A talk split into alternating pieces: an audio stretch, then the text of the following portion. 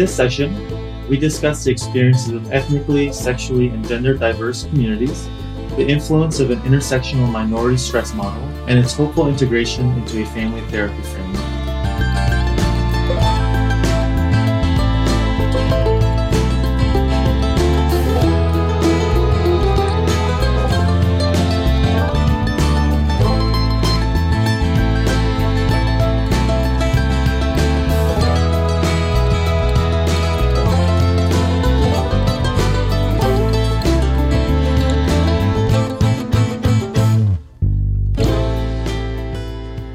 The AFTA Podcast. I am Navid Zamani and I am your host. In this session, I'll be speaking with Dr. Dumayi Gutierrez. Dumayi Gutierrez is a licensed marriage and family therapist and mental health practitioner and has a PhD in couple and family therapy. She's an assistant professor in the couple and family therapy program at Alliant International University in San Diego. Dr. Gutierrez has a passion for working with multiple diverse communities and intersectionality. She has published and presented nationally on minority stress, intersectionality of self and family systems, couple support systems, resiliency of sexually diverse and gender expansive Latinx population, intersectional culturally competent care, and women of color in higher education. She uses a narrative, experiential, and feminist approach, utilizing techniques of advocacy and empowerment. Additionally, Dr. Gutierrez has served as a clinical coordinator and family therapist for the LGBTQ counseling clinic in Iowa and the Gender and Family Project at the Ackerman Institute for Family and Community. She is also the co-chair of the Early Career Community in AFTA. On her free time, she loves exploring San Diego food and beaches with her wife and daughter. Dumayi, thank you so much for joining us today. As always, I want to ask, uh, what's been capturing your attention these days in your work?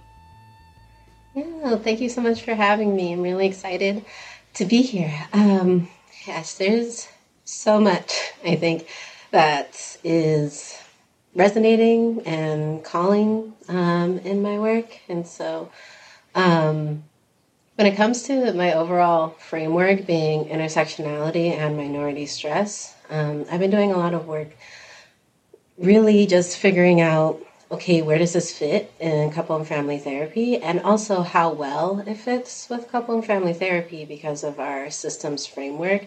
And so when it comes to um, intersectionality and minority stress in systems, I've been working alongside um, here at students at Alliant of creating a framework uh, that we can work with sexually and gender diverse um, communities and uh, particularly BIPOC, sexually and gender diverse communities. And so, with this framework, we're seeing okay, so here are all the intersecting identities, and here are the navigations of daily life, and here are the minority stressors that they're experiencing. And as clinicians, how can we work with our clients through uh, an empowerment and resiliency framework rather than focusing on those minority stressors.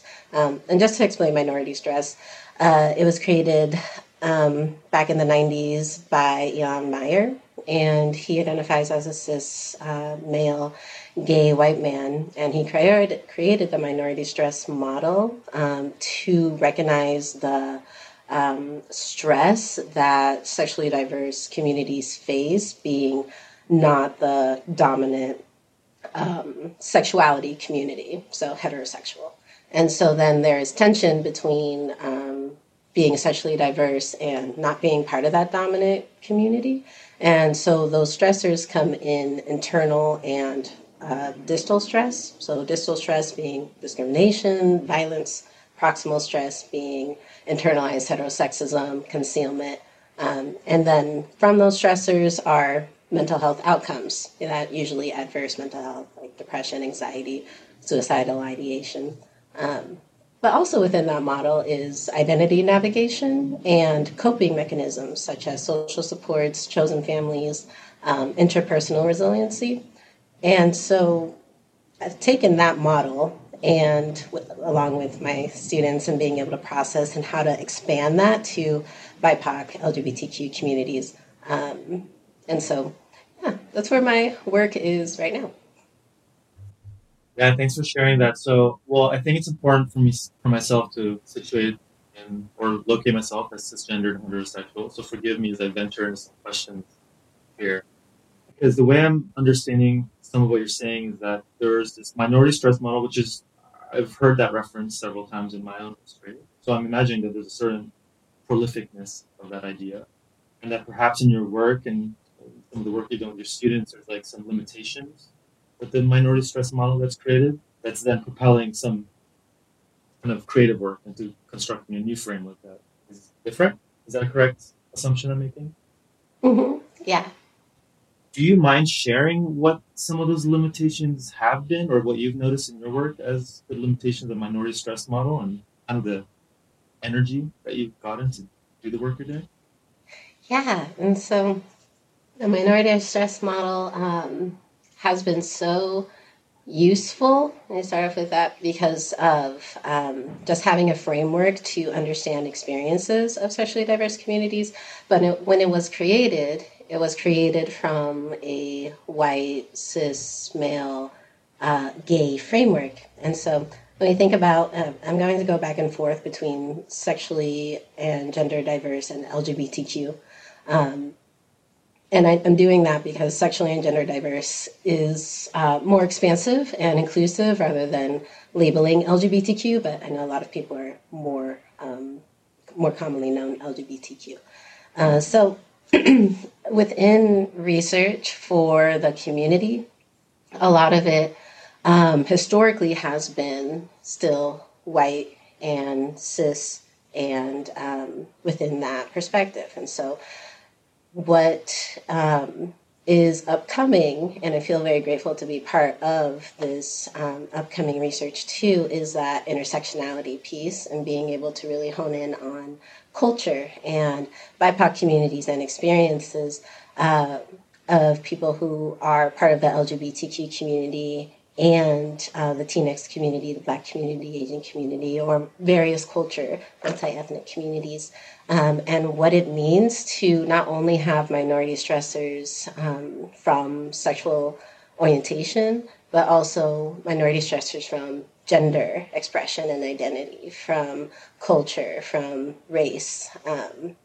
and um, and those experiences, and so that's how uh, my team and I are really trying to expand and contribute to the upcoming work that's coming for the minority stress model, which is really exciting. It is exciting. I mean, the endeavor of creating a framework is both exciting and I don't know what the word is. Uh, terrifying. Daunting. Daunting. There we go. That's the word I'm looking for. How how do you go about constructing a framework that's I don't know. I guess I'll be honest here, Dumayi. I in some of the ways that I've experienced attempts to talk about culture, right, there's necessarily like simplifications I'm required to make, and the simplifications are ultimately political, and therefore I'm necessarily marginalizing somebody in any representation of a culture based on my interpretation. So there's a lot of work. Um, and I guess that all that to say, like, yeah, I'm curious how it is that you're kind of approaching this framework construction for such an expansive community? That's a fair question. Mm-hmm. Yeah, absolutely. Um, it reminds me of, um, I shared this with my students last week. I had a professor tell me um, in a research course what it's like when we do research and how much are we, well, how much can we really take on. And he drew a picture of a fish on the whiteboard and put in some scales. And it was like, okay, so here's the fish. Fish represents everything about research. And for example, if you're studying like anxiety, the fish is all anxiety. But within anxiety is so much, be that interventions, experience, um, demographic, uh, history. And so there is no way that you will be able to be a researcher for all of those processes, but you will be able to find um, one, what really calls to you, and two, what you can do within your lifetime. And so he was like, then he circled a scale. And it's like, the scale is going to be what you're going to do for your lifetime. And will it be the whole fish? No. But you'll be contributing to that scale. Um, and so I've always remembered that. And that's how I feel uh, coming in with this framework because there is so much, um, and particularly with uh, the model that we're uh, and framework that we're trying to create, they're combining that intersectionality um, and particularly Bronfenbrenner's ecological model, um, and then um, such a logical model, and then minority stress, and so all of that is um, is so expansive, and there's no way that we'll be able to capture all of those pieces. Um, but it's so cool to be able to even put these things together and see, okay, so what can we do with this? And if anyone else will eventually take it on too and see how they can further expand it or what pieces are they going to take um, from from that framework. And for me, um, what my goal is ultimately with this framework is being able to translate it into clinical assessment and interventions um, with the community. And that is where the model hasn't really what's that word? It hasn't trekked. It's like unknown territory um, when it comes to that clinical, uh, physical, real time application. And so that's where I am going with that. So to see what can happen with it later on in life or whenever, um, I think we'll just be in the cosmos. yes, I love that. Well, yeah, it's. I really appreciate the way you're speaking to that. It's kind of comforting for myself too in some of the work I'm doing. Uh, there's humility in it that I'm respecting. I guess there's a way that I'm drawn to your scale. I, I guess I, you know, I, I think about you know, in high school, it's been a while, when I would be reading biology textbooks and there'd be paragraphs packed with knowledge, and each sentence is maybe one scientist's lifetime of work. And I'm kind of thinking of the scale that you're describing. I'm, I'm curious to hear a little bit uh, about the scale, if you're willing to share it. Like, uh, particularly as someone who's positioned in family therapy world, um, in some of the social locations I described, like as a cisgendered male uh, occupying heterosexual life, um, what might the scale kind of orient you to or have you thinking about? Mm. It's a good question. And um, or maybe it's not for me. Maybe I'm assuming that I should know anything about scale of the word. Sorry to interrupt you.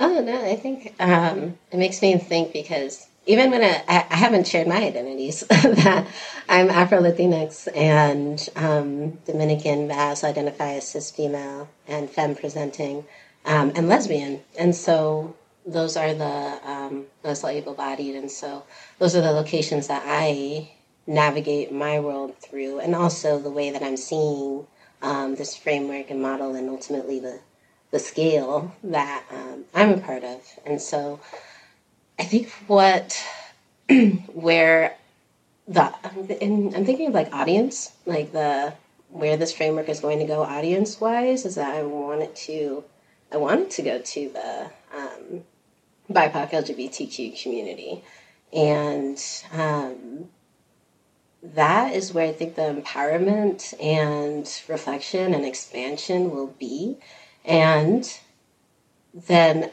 I also wanted to be exposed um, and further understood by um, dominant communities, like heterosexual white um, and cis uh, cisgender too. Um, and so, how is that going to look? I don't know. Um, but what I do know is that when we do trainings for, and I say we, um, but those of us who do a lot of intersectionality work and work with uh, sexually gender diverse communities and overall diverse communities, is that here we've been doing the work and then we present it to dominant communities. So there is some form of exposure and understanding. Um, so I feel that that could be the first stage but then I feel that there should be a second stage of okay, now that you've had that you've had some exposure, what does it look like in your practice, and what does it look like for you that you have power and privilege within, um, particularly Western culture? How can you utilize and understand power to then translate empowerment for clients who identify as the community, for supervisees who identify the community, um, and ultimately anyone who you who's in your life and who identifies with the community. And so I think that's where like a lot of work when it comes to like social justice, cross cultural work gets stuck. Where yes, here's understanding and exposure, um, but then there's nothing else. And then here's the community who are part of the community, and we still continue doing the work. Which yes, we'll continue doing the work because we're passionate about it. Um, but then that also puts the work on us when it needs to be shifted too, and the work also needs to be put on those who identify with the majority. Um, I don't know if that answered your question. That's where my mind went. Well, it does. I mean, there's a way where to expose kind of why I'm on this track. Uh, there's a little bit of history for myself. Um, so, I think as listeners, if, if they've listened to other podcasts before episodes, um, I work with a refugee Middle Eastern population, uh, largely experiencing domestic violence. But let's just say um, generally the refugee Middle Eastern community out here in uh, San Diego, primarily East County.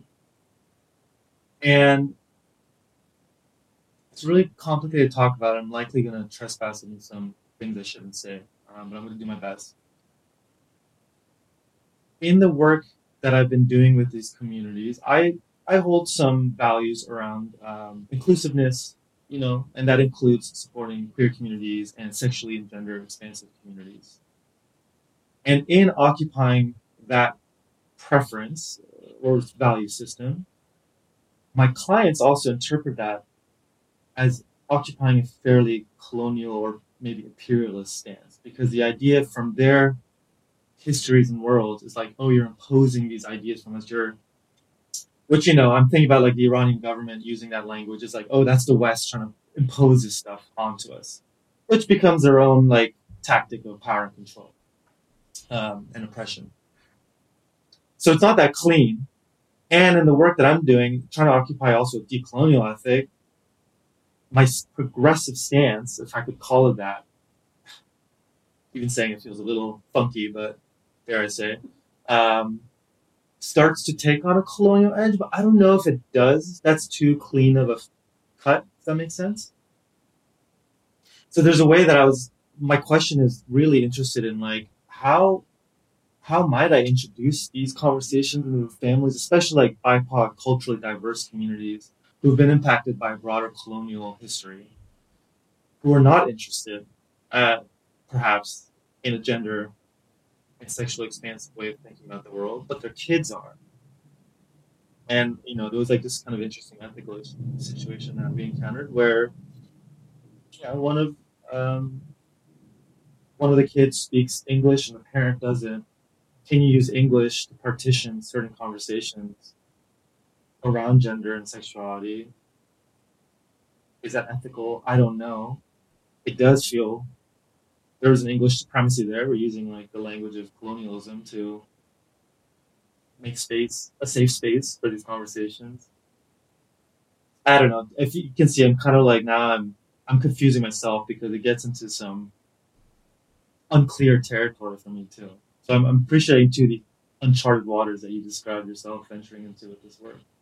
So I guess I'm bringing forward that history too, because I don't know if this is like kind of addressing the intersection of like BIPOC communities, if I could use that language, and this gender and sexual expansive set of discourses. Mm-hmm. Yeah, yeah. Actually, I think it very much does, um, and it reminds me of a workshop, um, or what was it? Mm it was a, a group I was facilitating with um, Sean Giamatti. I think I'm mispronouncing his name. Giamatti. No, because I just interviewed him last week or last episode. I'm not gonna try, but I don't think that's right. I don't think that's how I said it the first time, and that was incorrect. So, Sean, if you're oh. listening, forgive me. I, am sorry us. too. I think it's emailing back and forth. I think it's Jamate. Jamate. That does sound. that sounds better. Oh my gosh, I'm sorry, Sean. um, sorry. And so it reminds me of um, this fantastic visual he presented in um, in the group, which was, and now I I definitely use it with my clients and my um, when I teach as well. But when a um, child comes out, um, no matter how old they are, they've been on uh, identity journey, sexual or gender identity journey for some time because they've had to explore, navigate what their identity is within their family, um, within their community, within themselves. And so they've been navigating for a long time. And uh, when they come out, they've already been, oh, I know this is a podcast I can't see the visual, but they're like over here. Um, and they're like, okay, I'm out and I really hope my family accepts me and supports me and um, don't know how it's going to go. I hope it goes well.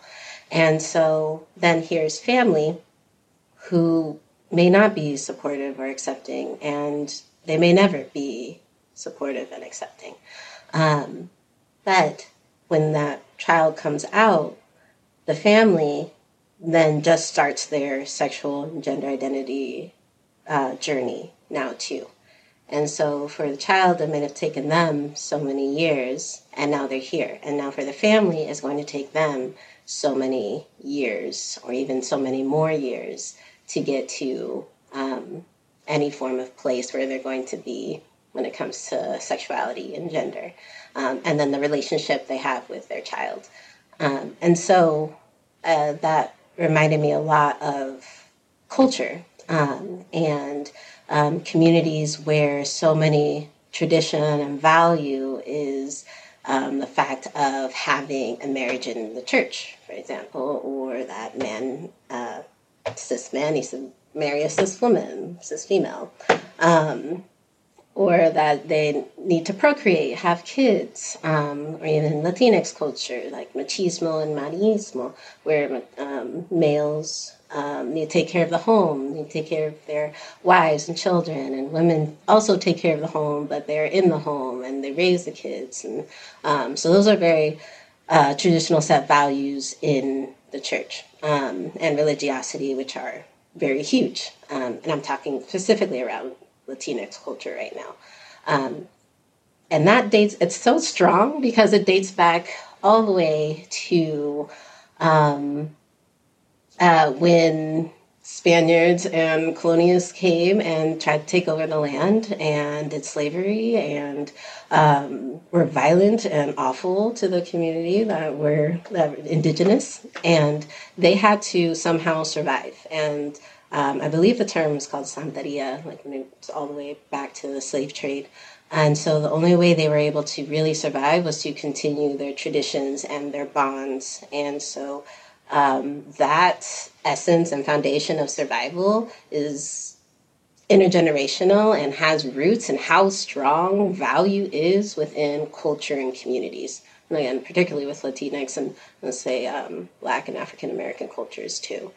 And so um, so when there is uh, misalignment with those values, it not not only is a small thing; it's a really it's a really big thing because it shakes the family to its core. I had another professor once tell me that when you come out, he was Latino, um, and he said once you come out in a Latinx family, it's like dropping an atomic bomb, and I completely agree. Um, not for all families, um, but for some it definitely is because it's like shaking that historical and contemporary uh, family value. And so, all of that to say, yes, there is definitely a huge tension when it comes to um, the yeah, here I'm supposed to, or here's like a lot of Western individualized value of yes, come out, be you but there's so much more culture, family, history when it comes to BIPOC communities. Oh, I'm really captivated by what you're saying here, Dumayi. Let me know if this is a fair rendition of what you're saying. That there's something about how it is that when, um, let's just say, like uh, a member of a Latinx family, like in this example you're sharing, um, shares that they're not part of the dominant discourse around gender or sexuality and the ways that like then that starts off this other journey that various family members are, on. So in there, there's like the honoring of the multiplicity of paths and timelines that these family members are on. And then that in the history of some of those really sacred discourses are like very, they're like both survival mechanisms in ways that the family has continued forward and stayed connected that honors, or not honors, but addresses a colonial violent and oppressive history in which survival was necessary. And I don't know, I don't know if this is the right place that I'm landing with this.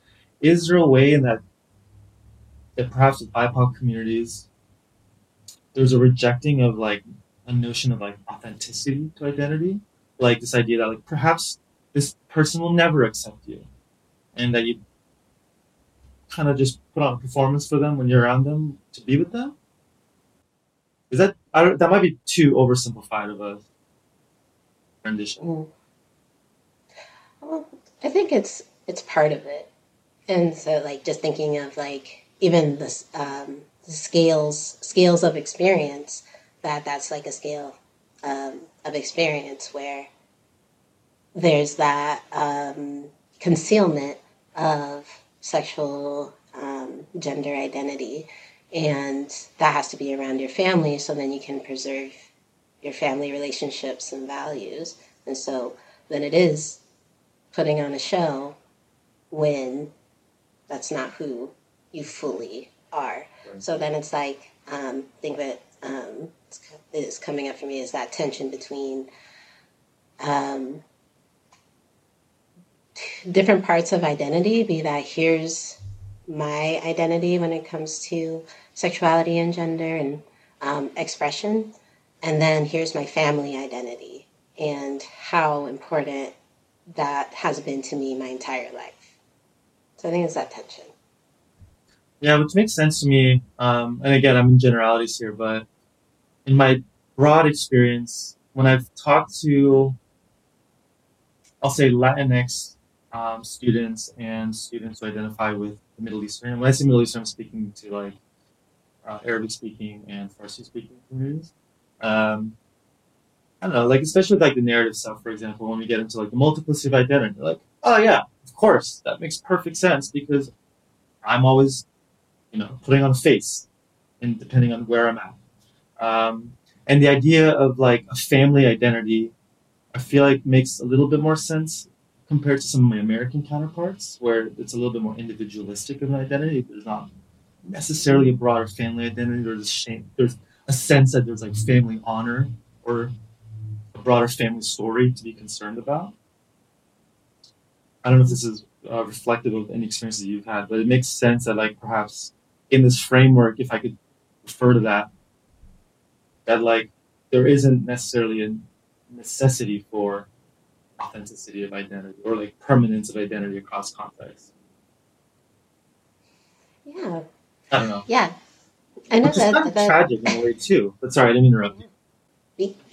yeah, no, I that um, I think that makes a lot of sense, um, and I think it goes into what you're saying too of just like the the vastness of experience and identity and all that goes into it. Because um, as you were talking too, it's like not only and this is what makes me think of like the ecological model too because then you have like the self and then you have family and you have community and culture too and then you have the societal standards and particularly western culture then there is um, having to navigate the lack of understanding um, with dominant majority versus those who are part of the community who can be depending even demographically few and far between like when i lived in the midwest I was one of the only few um, Latinx lesbians that I, Afro Latinx lesbians that I knew. And if I came across any, um, they were majority um, Mexican identifying, which you know, we still are able to um, share and be with each other in culture, but we still have different experiences because I'm Caribbean and um, they're um, uh, uh, Southern America what is it? Central America. Um, and so even that uh, is another nuance that comes. It's like a it's like a never ending onion. so, so many layers that will always come. Almost like an onion soup where they just keep bubbling up and moving around and yeah. you, Yes. you can tell. Onion soup does not sound good, but I think it's a good metaphor. Yeah, I really appreciate this, Dumayi, because uh, it's a it's something I've chal- uh, it's been a challenge for myself, especially because I, I'm not clear at what point my blinders are blinding me. If that makes sense. So I'm pretty excited to hear about some of the work that you and your students are doing. Um, if I could ask kind of broadly, if it's okay, like, what are some of your hopes or like visions of the future with some of this work? Like you said, it would land in some clinical assessments and some other contexts. I wonder if you could share a little bit more about that. Yeah, yeah, absolutely. Um, and as you were speaking too, just thinking about blinders um, that might be on too. Even though I'm doing this work, I also have blinders, being that I have privilege, um, that I'm feminine presenting and I identify as cis female. Um, and so when it comes to uh, trans, non binary, gender expansive experiences, I am an ally and I'm here for empowerment and I've worked so much with the community, but I will never know that experience. And so um, there is a gender minority stress model too, um, which is another expansion from the minority stress model. But even in that in that context is where I hope this model and framework, this framework that I'm creating with my students, would be taken um, and even with uh, ability too. Um, and that's another privilege that I hold. And so that's um, so when it comes to that expansion, I hope it continues that way.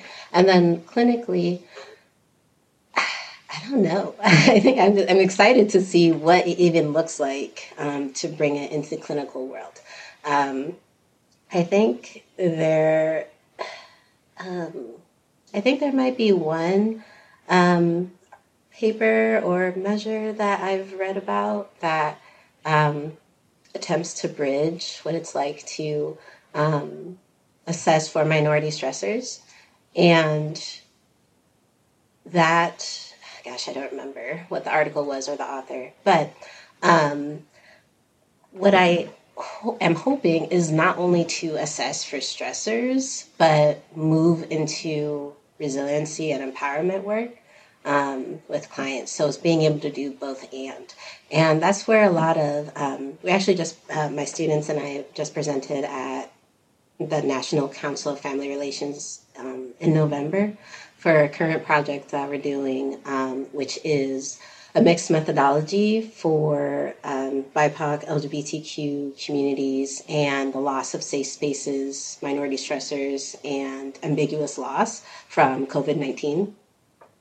And what we found, which was really interesting, was that there wasn't a huge, and this is a really good thing, but it's really interesting. There wasn't a huge um, experience when it came to uh, minority stress. Like there wasn't an increase in minority stress experience. Um, and even with the loss of safe spaces, that it was there, but it wasn't as impactful as we thought it was going to be when it came to um, experience in mental health. And what was really interesting with that is that even um, doing the work of minority stress, and even when we think about mental health overall, a lot of our narrative and framework is in stress and um, being able to um, understand and bring about and work with those stressors. But so little of our work is on empowerment and resiliency too. Um, and so it seemed that we ha- we had that framework as a research team that because we were coming from minority stress, so we were expecting to see some stressors, but we saw resiliency instead. And it was that realization that this is where the work needs to go. It needs to go to empowering the communities and navigating um, identity. And what's really, I think, incredible about the community too, and exhausting when it comes to experience, is that there is this already layer of resiliency that they have because they have to navigate so many different avenues of power, privilege, and oppression with multiple diverse identities. And when COVID hit, our society overall had not experienced a pandemic like this that we're ultimately still going through. Um, and so there, there wasn't this layer of resiliency, and there, there wasn't this overall preparedness in a way that the community had. But the BIPOC LGBTQ community potentially have seemed to have already this framework of resiliency um, to be able to navigate this um, this pandemic. And so, when it comes to clinical work, of what is it like to have conversations and processes to resiliency and empowerment while honoring the stress and the navigation, rejection, violence that the community has also faced or the clients that have that they faced. And then what is it like to not only be um, to not only bring out resiliency and have empowerment, but then what is the next step to translate that into action and advocacy for clients? And what does that mean to them? Um, and what does that mean for us as therapists? How do we do empowerment advocacy for our clients? What do we need to do in our offices? How do we even um, portray our identities or how do we share our identities? Um, what theories or models um, does that work with? Do that that that work needs to like be expanded more upon? Um, and of course, I'm, I'm, going to be coming from an experiential narrative feminist approach and seeing how that fits, which I think I think it'll fit very well. But of course, I won't know until we try it out. Um, but but yeah, that's where I hope that's where I hope it all goes. Um, just moving forward in that way. Thank you so much for sharing that. I'm really excited and grateful for the work you're doing. Um, yeah, and it's uh, I'm gonna go look at some of the work you did with the intersection of the stuff we talked about in COVID pandemic. Because if I remember correctly, I don't know if it was drawn from or mirrored the experience of people in pods in like poly relationships. Like there was something around the ways that practices of being in pods and little communities or I don't know. I don't want to misrepresent it, so I'm going to be uh, to stop there. But I remember reading something distantly about there was some existing practices that supported resiliency to uh, ways that we were fractured as communities and during the COVID pandemic. Well, I want to like really be grateful to you, uh, Dumayi, and I'm really excited to see some of the work that you and your students come forward with. I think it'll be informative for my work at least, and I'm sure many others. So thanks for joining us. Is this an okay place for us to pause here today? Yeah, and let me just uh, give a shout out to who my students are because they're amazing. Um, Courtney Rago, Kaylin Zeiger, Kimberly Rodriguez Jimenez, Simone McGee, Brianna Schiff, Dana Warner. And then the professor who told me all about the scales was Dr. Jacob Priest from Iowa. Yes, thanks for bringing your community into it, making them visible. Thanks, Dumayi. Yes, of course. Thank you so much.